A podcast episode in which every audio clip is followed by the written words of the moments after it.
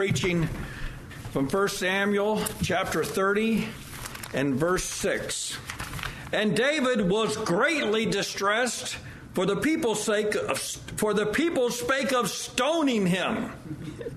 because the soul of all the people was grieved every man for his sons and for his daughters but David encouraged himself in the Lord